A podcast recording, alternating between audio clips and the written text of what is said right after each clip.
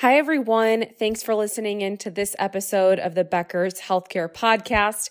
I'm Erica Carbajal with Becker's Hospital Review. And today I'm excited to host Ben Moore. He's the Chief Product Officer at Perfect Serve for this discussion on call centers. Ben, thanks so much for joining us today. Yeah, uh, thanks a lot, Erica. Great to be here.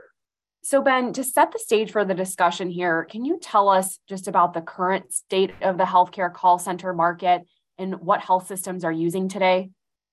Yeah, sure. So, one way to look at it, there's two major categories for healthcare call centers today. You know, you've got your business focused healthcare call centers, those can be like the 1 800 main number line that consumers call into, consumer lines. You've got insurance and billing inquiries, HR and internal operations. And then you have your second major category here is sort of clinical and operations focused. And those include things like the hospital switchboards, patient transfer centers, and answering services. So the first category I described, which is the business focused uh, call centers, those systems are fairly mature. They're, they're well integrated both for systems and business process into the healthcare system.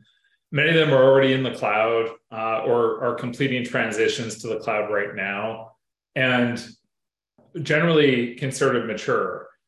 Now, on the more clinical uh, side of the house, it's the picture is a bit different. A, an example of a clinical focused call center could be the hospital call center itself, patient transfer centers, and answering services. And a lot of those systems are legacy on premise uh, based on techno- technology called CTI. That's known as computer telephony integration. And what that means is that those systems depend on local servers and computers to make those calls happen. Um, what's common in there is they need the ability to communicate with care teams and clinicians inside the hospital. And they integrate with local systems such as paging networks or overhead paging uh, systems. Uh, surprisingly, almost 70% of communications uh, into a hospital environment come through these legacy call centers. And with respect to the on premise orientation that you just mentioned of call center systems that many organizations currently have deployed, can you go into a bit more detail about some of the challenges that that presents? Yeah, yeah, sure. So, I, you know, just like uh, most industries, there's a lot of challenges with running software on premise.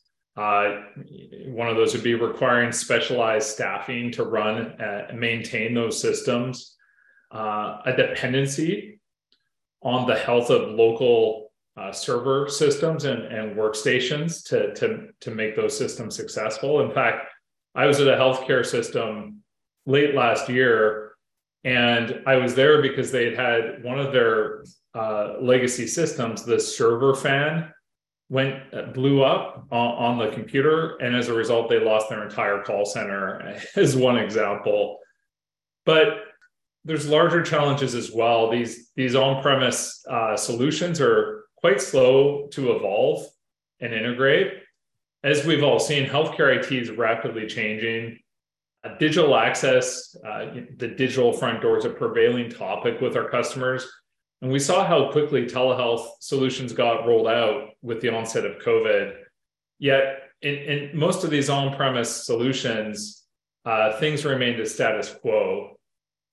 But probably one of the biggest things is connectivity. And when I say connectivity, I don't mean technology, I mean people. So, a big thing we do here at Perfect Serve, we cl- uh, connect clinicians with each other and also patients and family members.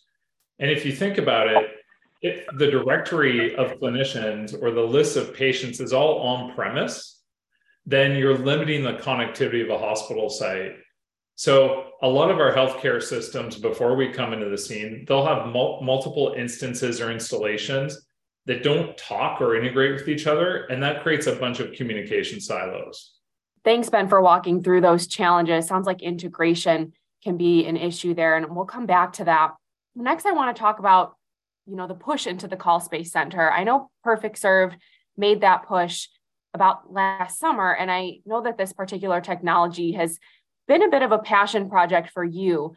Can you talk about why the call center has been so important to both you personally as well as Perfect Serve as a company? Yeah, absolutely. So that's right. I, I started um, meddling, if you will, in in the call center software space almost ten years ago, and in that way, we were way ahead of the market. Uh, so we did a renewed push uh, just over the past year or so. There's been a lot of energy there but but really for me this is rooted in a personal experience my daughter when she was born she was several weeks premature and we ended up in the hospital for over six weeks. My wife also got really sick. And as a family we couldn't believe the inefficiencies in communication we saw uh, in the hospital. So for example a nurse would try and reach a doctor.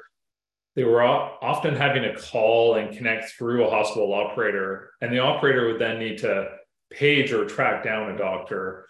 So, you know, this results in a huge amount of time and effort wasted for the nurses and the doctors trying to get these communications done, which, you know, in turn rolled up to uh, delays and delays in care for my family. And when you start talking to people almost everyone has a similar story or frustration of some kind of a delay in communication in receiving care for themselves or their family.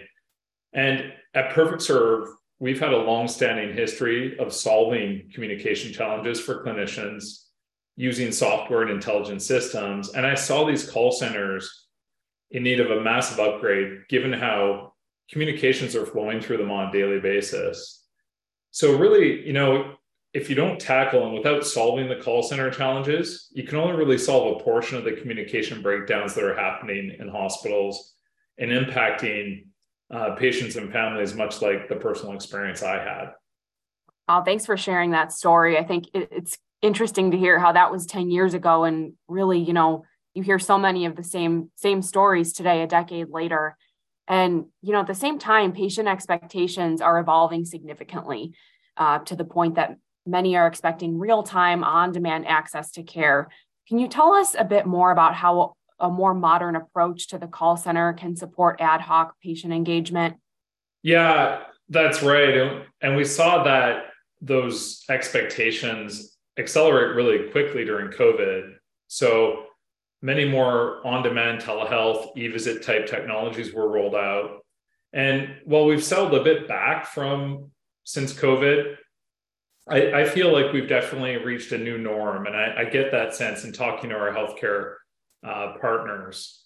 So, all of these different access channels for patients and families definitely help offload the call centers uh, to some extent, but there's still a lot of calls coming in to these call centers.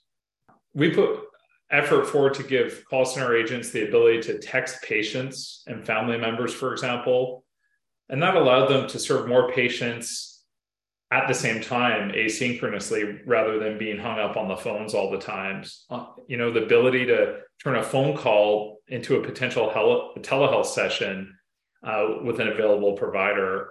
Uh, these types of approaches not only offload the healthcare system call centers but they also allow them to avoid losing patients that might go elsewhere to seek care if they can't get that immediate access that they desire and that they expect in in the new norm yeah great points about kind of you know retaining patients as well in terms of if you're not meeting their expectations might seek care elsewhere and for healthcare technology to really be as effective as it needs to be today both in terms of helping clinicians deliver better care and to prove it was worth the investment it has to be integrated so what are some key integrations to consider with the call center Right. Yeah. You know, integration is uh, a daily topic for myself and the product team uh, here. And I guess the the most heavily uh, used integration we see in the call center would be the EHR.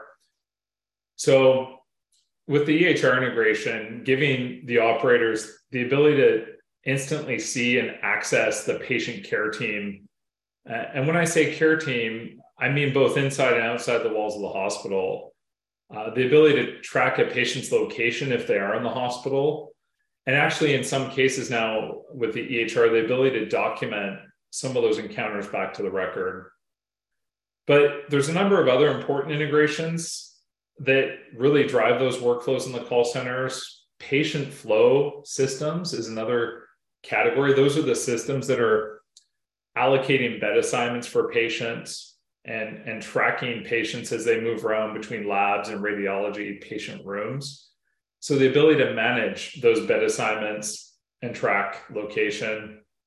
Of course, the CRM systems are becoming more prevalent in a lot of these call centers, the clinical call centers. So a lot of them are now evolving um, the EHR concept into the using the CRM uh, instead of the EHR with this concept of a longitudinal patient record. So a bunch of information about the patient that's not necessarily clinical domain and, and doesn't belong in the EHR is being tracked in these CRM platforms. And, and probably most importantly, the ability to integrate with the hospital's communication systems and call schedules for providers. So, how do you go about finding the right clinician at the right time and cut down the time it takes to do that for an agent? that has historically been what we do at Perfect Serve. And so what we did was we built our call center enablement and technology right on top of that clinical communication platform. And we're actually the only vendor in the space that's done that. Thanks for walk- walking through those different examples around all these different integration areas with the EHR, the CRM, and, and others. You've also said that telephones are the lowest common denominator for communication and that they should be an integral piece of any call center deployment. Can you explain that a bit more? Right. Yeah. So, you know, almost all digital initiatives nowadays uh, focus primarily on smartphone access or the web. But the reality here is that we have an aging population that, despite having access to these technologies and more digital channels, our, you know, the majority of our population is still heavily reliant on telephone calls for access to the healthcare system. And the reality is that that's not going to change anytime soon. So, any modern system needs to be robust enough to handle phone calls from patients, in addition to these new digital channels that we've been discussing. So, just because someone is accessing a healthcare system on the telephone we don't feel that the responsiveness and service level of the healthcare org should be compromised or diminished based on telephone access. So, in that way, that's one of our guiding principles that we use when we're designing our solutions. Sure. I think you raise a great point about you know just not losing sight on an entire population group of people um, when it comes to these different efforts. And as you look ahead, what do you see coming down the, the pike in the call center space in 2023 and beyond? Yeah, so it's a pretty exciting time in digital healthcare uh, right now, and we're seeing huge progress being made on a monthly basis. Seems like everything's certainly accelerated uh, since COVID. You know, our, our healthcare systems are facing unprecedented new challenges on a scale that I hadn't seen in my in my 20 year career prior till now. Uh, coming out of the pandemic, operational costs have skyrocketed. Inflation's still biting hard into healthcare systems margins. Um, wage inflation, as an example, grew at, in an unprecedented rate last year. Uh, as an example, I was listening to a recent podcast actually uh, about travel nurses' uh, salaries exceeding over $300,000 a year. So you combine that with increasing consumer expectations for that anywhere and anytime access, and also the employee expectations of having a more uh, flexible work from anywhere job. Uh, generally, a more competitive market to find and retain those skilled workforce. So that includes nurses and clinicians, but also the IT staff required to operate these systems and call center staff as well. I think in 2023, we're going to see more migration of these call centers to the cloud. This will support a few initiatives for the healthcare systems. One that we've discussed here is offering a, a better digital front door experience for the patients and their families. Another one being the ability to, to support that distributed workforce that we're seeing. So now, for example, a hospital call center can be staffed from virtually anywhere in the country, and the agents can even work from home. I think most profoundly, though, we're going to see accelerated use of AI and machine learning to start to fill that skilled labor shortage gap. So, as one example, we're looking at the use of AI right now for the triaging, the clinical triaging of inbound patient calls, so that a call center is able to deal with those nurse workforce shortages by putting less clinically skilled uh, uh, people on those front lines taking the patient calls. So the ability to address more patient calls more quickly with the use of technology uh, before they get escalated to a nurse is just one example where things are already going in 2023 and it's a pretty exciting space to be in. Sure it's great to hear how these call centers are able to support you know the distributed modern workforce as you mentioned too. Ben thanks so much for joining today it's been a pleasure hearing your insights on call centers and the important features there I'd also like to thank our podcast sponsor, Perfect Serve. And to our listeners, you can tune into more podcasts from Becker's Healthcare by visiting the page on our website at beckerspodcast.com. Awesome. Thanks for having me here today, Erica.